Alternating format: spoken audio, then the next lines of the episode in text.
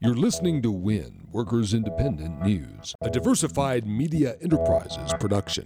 I'm Doug Cunningham. The AFL CIO is joining more than 80 other national organizations in opposition to the nomination of Representative Tom Price as Trump's Health and Human Services Secretary. Price's nomination hearing is scheduled for Wednesday. A petition opposing the nomination is available online at the AFL CIO site and others.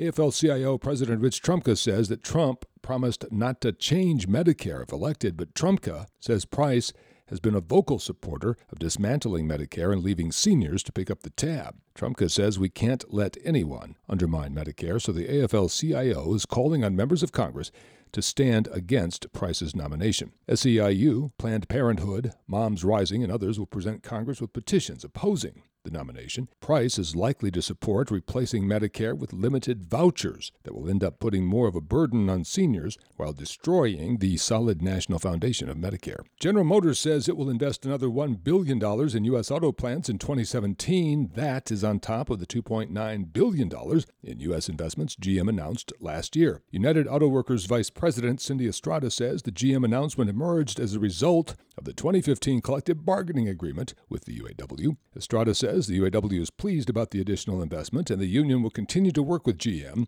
to bring more product manufacturing to the U.S. She says that through the hard work and quality products UAW workers build, UAW GM members, their families, and their communities will benefit. Thousands of people will school Trump the day before the inauguration, January 19th, with tweets at hashtag SchoolTrump tweetstorm. Public education supporters, students, parents, and educators will also protest at schools against what they say is Trump's anti immigrant, fear based rhetoric and policies while defending public education.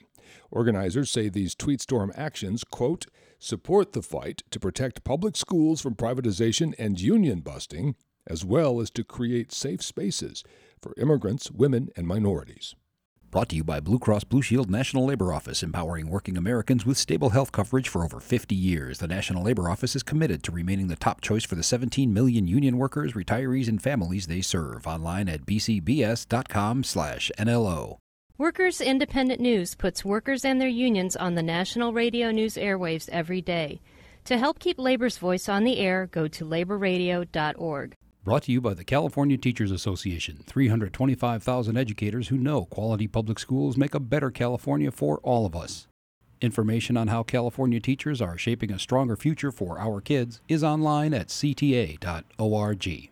You've been listening to WIN, Workers Independent News. For more information, visit laborradio.org.